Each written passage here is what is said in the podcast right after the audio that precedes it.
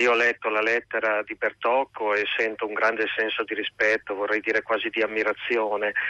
nei confronti di, di, dell'uomo che l'ha scritta, perché emerge a mio avviso con molta forza e autenticità l'essenza stessa della, della libertà, la quale risiede anzitutto nella consapevolezza.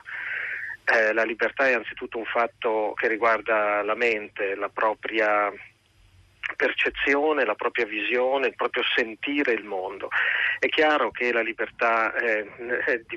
richiede, la libertà di noi essere corporei, richiede tutta una serie di condizioni sociali ed economiche. E questa seconda cosa e questo secondo aspetto è venuto a mancare. E questo è è, è, come dire, è la causa no, che ha portato Bertocco a scegliere di porre fine alla sua vita, ma è stata una scelta, è stata una scelta, è una scelta consapevole, quindi e lei dice per amore della vita, certo, perché che cosa vuol dire amare la vita? Eh, la vita si dice in molti modi, ma la, eh, mm, la, la modalità diciamo, principale mediante cui si dice la vita, la vita umana, è la vita libera è la vita consapevole. Quando noi amiamo la vita, amiamo certamente la fisicità, la possibilità di mangiare, la possibilità di dormire, la possibilità di provare piacere, tutte queste cose, ma il, il punto più alto in cui consiste la vita, la vita umana, la vita consapevole e libera.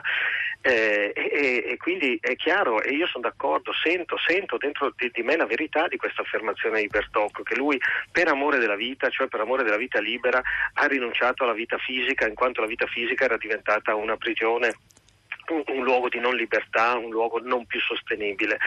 Quindi sento coerenza e poi devo dire che a me quello che ha colpito moltissimo dalla lettera è quella frase che lui dice quando dice mm, porto con me l'amore che ho ricevuto. Io ho, ho, leggendo la lettera non ho sentito il minimo risentimento e, e, e invece questo senso di porto con me l'amore che ho ricevuto. Tra l'altro dietro questo porto con me di fronte a uno che sceglie di morire ci sta, lui non ha mai fatto nessun riferimento religioso, io meno che meno voglio fare, non è che voglio dire, però c'è questa idea archetipale che tutti noi esseri umani abbiamo quasi che la morte sia un viaggio, no? perché se uno dice porto con me e di fronte alla scelta di morire quasi immagina appunto di, di partire, di andare in una dimensione che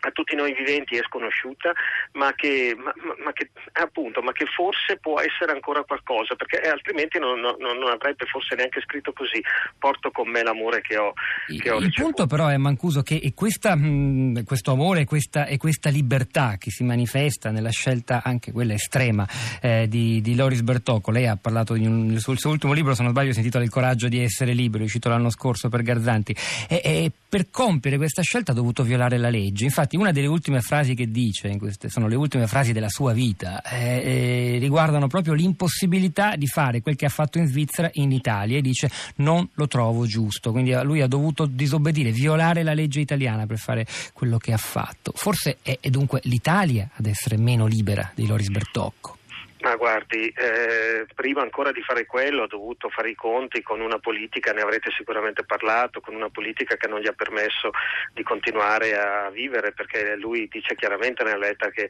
che, che, che se è giunto a questo gesto estremo, diciamo così, è perché le condizioni... Però dice ci sarei arrivato comunque, anche con un'assistenza di qualità, forse un po' più tardi, ma l'avrei fatto sicuramente tardi. per l'insostenibilità sì, delle sì, mie condizioni, questo è molto sì, importante da sottolineare. Sì, però forse, eh, certo, forse un po' più tardi, comunque in ogni caso cosa le devo dire? Sono tante le cose in cui la nostra, la nostra, la nostra società non è all'altezza e arriviamo sempre dopo. La legge sul suffragio, sul suffragio universale in Europa, era, in gran parte dell'Europa eh, si è instaurata nel 1890. Noi ci siamo arrivati, se ricordo bene, nel 1912 e, e sostanzialmente noi arriviamo sempre in ritardo per, per, per tanti motivi adesso e quindi arriviamo in ritardo anche su questo, su questo aspetto. E personalmente io sono perso- da sempre, insomma, in tutti i miei scritti dico dico che sono favorevole all'autodeterminazione, compresa la, l'autodeterminazione verso il suicidio assistito. Mi sembra che faccia parte di quelle garanzie di libertà che ciascun cittadino deve poter, deve poter esercitare.